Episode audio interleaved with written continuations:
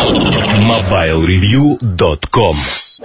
Кухня сайта. В этой кухне сайта я хотел бы затронуть такой момент, как участие во всевозможных конкурсах, сами конкурсы, награды и тому подобные вещи. Признаюсь честно, что еще со времен работы на XBT я столкнулся с тем, что проводится множество конкурсов сетевых. Казалось бы, XBT крупное издание, интересное издание. А на поверку, в общем-то, выходит, что ни в каких конкурсах, даже где не надо подавать заявку, его не замечают, его игнорируют, и получается, что его и не существует вовсе. Интересная тема, на самом-то деле, такие общественные конкурсы, либо конкурсы, которые проводятся кем-то. Для чего и как они нужны? Не покривлю душой, если скажу, что конкурсы условно можно разделить на несколько больших видов, классов. Один из них, наверное, конкурсы, которые пытаются быть предельно откровенными, правдивыми. Таких конкурсов не очень много, честно признаюсь. Или номинаций в этих конкурсах. При этом выбор ресурсов, он целиком на совести жюри, либо читателей неких, да. Непонятно, откуда они берутся, непонятно, куда они уходят. И вообще, одним словом, эти конкурсы, они достаточно интересны, наверное, тем, что там все непонятно. Не только для меня, наверное, и для организаторов тоже. Мы принципиально не участвуем специально ни в каких конкурсах. Если нас награждают, в интернет, например, нас наградило в нескольких номинациях. Но специально мы ничего не делали, не прикладывали никаких усилий, потому что это лишено смысла для издания. Объясню почему. Если у вас хорошее издание, вы пишете правильные вещи, вас интересно читать, у вас есть своя аудитория, то достаточно быстро, в короткие сроки вы станете популярны. А конкурсы во многом это для непопулярных изданий, либо изданий, перебивающихся с хлеба на воду, когда, в общем-то, действительно надо и приходится очень много пытаться что-то сделать, чтобы поднять эту популярность. Крамольные мысли. Я ни в коем случае не говорю, что все это не нужно. Нужно в какой-то мере, но надо к этому относиться адекватно. И не надо пытаться выиграть кучу конкурсов или сказать, что мы хотим выиграть тот конкурс. И для нас это самоцель. Любой конкурс это только лишь косвенное признание. Он ни на что не влияет и ничего не дает фактически. Поэтому говорить, за редким исключением, исключение из любого правила всегда существует. Поэтому говорить, что конкурс должен быть самоцелью, мы все сделаем, чтобы победить в том или ином конкурсе, нельзя. Сделайте хороший продукт, и тогда на вас обратят внимание. Либо, наоборот, начнут игнорировать. Почему я говорю, что вас начнут игнорировать? Все очень просто. Успешных конкурентов никто не любит. Назовем условно, конкурентами. И если вы успешны, если вы все делаете правильно, то, в общем-то, конкурсы вам в действительности не очень-то и нужны, и важны. Представьте, что вы имеете уже аудиторию, которая больше аудитории большинства проектов, участвующих в этом конкурсе. И мне доводилось слышать разные мнения о конкурсах. И в одном из жюри присутствовало несколько человек, знакомых со мной. И они мне сказали, ты знаешь, безусловно, мы вспомнили про твой сайт, но это некий такой стандарт качества, что было бы глупо его вводить в конкурс. Сразу становится неинтересно. Понятно, кому отдавать первое место. И, в общем-то, интриги не было бы.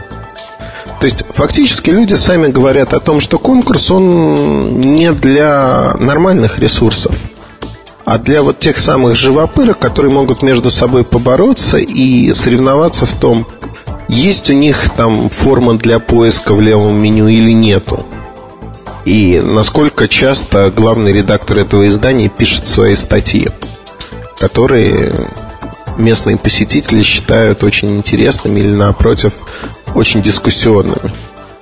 То есть, фактически мы приходим к тому, что такой междусобойчик возникает.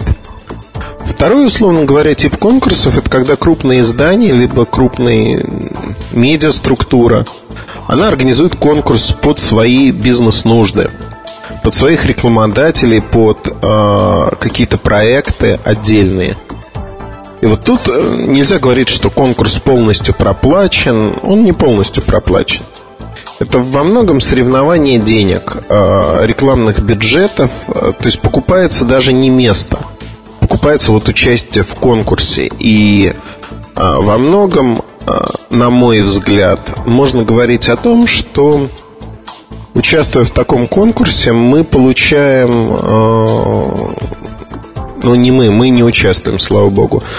Участник, который втягивается в гонку, он получает возможность использовать этот конкурс как некую рекламу.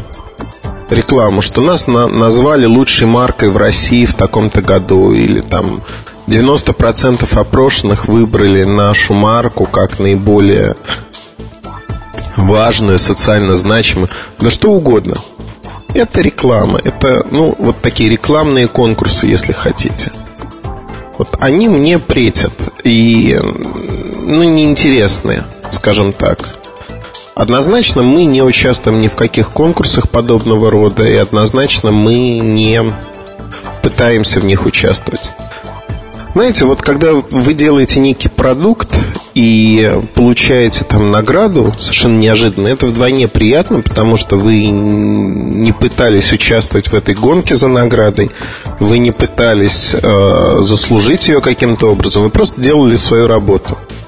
И награда приходит к вам в каком-нибудь конкурсе, который совершенно вам неизвестен. Я помню, несколько лет назад один из небольших сайтов шведских наградил нас как лучший сайт мобильной тематики среди ресурсов зарубежных, не шведских. Это было очень приятно, тем более, что мы не ожидали, мы не подавали никаких заявок, не выдвигали себя. В общем-то, это действительно было приятно. Очень приятно.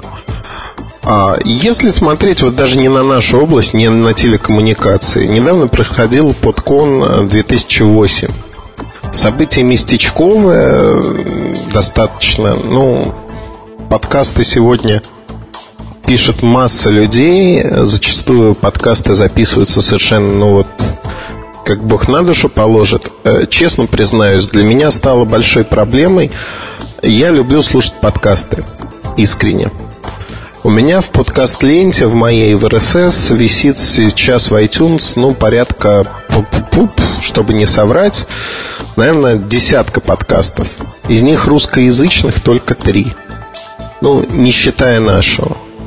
Не потому, что я такой глупый и не могу найти подкасты, наверное. Потому что те подкасты, которые я нахожу, они меня не устраивают по каким-то критериям. И зачастую даже вызывают раздражение активное.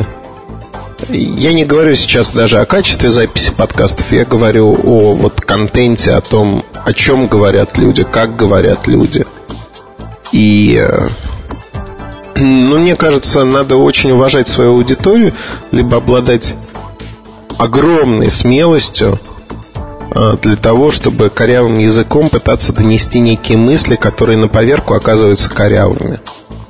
Вот один из подкастов про маркетинг в интернете — это вещь, которая, наверное, служит антирекламой. Хотя, не знаю, возможно, есть заказчики, которые воспринимают подобные подкасты совершенно нормально. И их уровень развития еще ниже, чем у ребят, которые делают этот подкаст. Но не суть важно. Вот картинка такая. Я не сталкивался с другим, и если посмотреть на самые популярные подкасты в сети, то мы столкнемся с тем, что действительно их не так много. Там вот топ-10 русских подкастов русскоязычных. Его можно составить с легкостью. И даже навигация по сайту Russian Podcasting, проекту Стрельникова, она показывает, что все находится не то что в зачаточном состоянии. Да, много чего-то делается, но подкастов не так много на поверку, по большому счету. И 2 действительно интересных мало. Вот представьте, там проходит некая номинация на Подконе 2008, где награждаются подкасты. Сирые и убогие выбирают между сирых и убогих. Вот извините за грубость выражения. Не потому что нас обделили как-то, мы и не хотели участвовать в этом действии. Потому что мы-то не занимаемся подкастами. Тем более, что это совершенно вещь такая, вещь в себе. Умпутун из Чикаго и Бобок из Москвы, в общем, в одном из последних подкастов тоже прошлись по поводу подкона. Почему я и вспомнил про это, наверное. Там формулировка была примерно такая же, что они слишком профессиональны, и поэтому их сразу вычеркнули из вот всего этого участия. То есть подкастов от Умпутун не существует. Я более чем согласен с этой точки зрения. Их не существует вот в этом поле сирых и убогих. Более того, конкурсы, они во многом, 90% ориентированы всегда на сирых и убогих.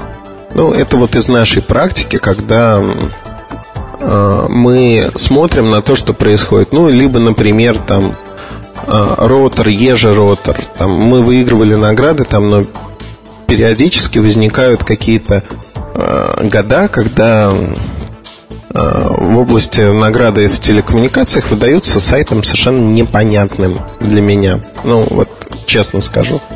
Но это дело устроителей абсолютно, это их право. Если же говорить о том, что происходит вообще на рынке, то премии, они не показывают ничего. И главное, сайту, который выиграл эту премию, кроме там диплома в рамке либо некой статуэтки, не достается ничего. Это не добавляет умений команде сайта. Это не добавляет им неких вот такого задора делать что-то лучше, чтобы в будущем году там сохранить это место, например. Премии, они в России вообще обесценились зачастую, да и в других странах тоже часто. Но некоторые премии существуют, которые ценятся. Тут же можно говорить, что это обесценено, и вот среди пользователей в первую очередь никто не воспринимает серьезно подобные вещи. Все воспринимают это как некое купи-продай, когда места покупаются либо перераспределяются в пользу там фаворитов, друзей, родственников, да кого угодно. И поэтому вот конкурсы, наверное, они действительно обесценились как таковые. Переходим к другой тематике. Вот, рассмотрев конкурсы, в которых могут участвовать сетевые ресурсы, я хотел бы затронуть тему конкурсов на сайтах. Честно признаюсь, у нас опыт и позитивный, и негативный в какой-то мере. Конкурсы – это очень большая работа. Надо придумать неизбитый сюжет. Неизбитый сюжет, в котором, ну, так, канва конкурса, если хотите, было бы интересно участвовать читателям. То есть можно не напрягаться и штамповать одинаковые конкурсы, менять название компании, например. И, в общем-то, наслаждаться тем, что люди будут играть в них и каждый раз что-то выигрывать. Проблема в том, что это неинтересно ни компаниям, ни нам, ни пользователям. Там 3-й, 4-й конкурс однотипный, и все это набило оскомину. Это неинтересно. Мы хотим делать интересные конкурсы, то, что вызывает действительно живое участие у нашей аудитории. В чем проблема? Ну, проблем несколько. Организационная проблема, она всегда стоит очень остро. Договариваемся с компанией, что призы будут вот такие, такие, такие. И дальше самая распространенная проблема, что конкурс прошел, выбрали победителя или не выбрали еще. Но с призами начинаются проблемы.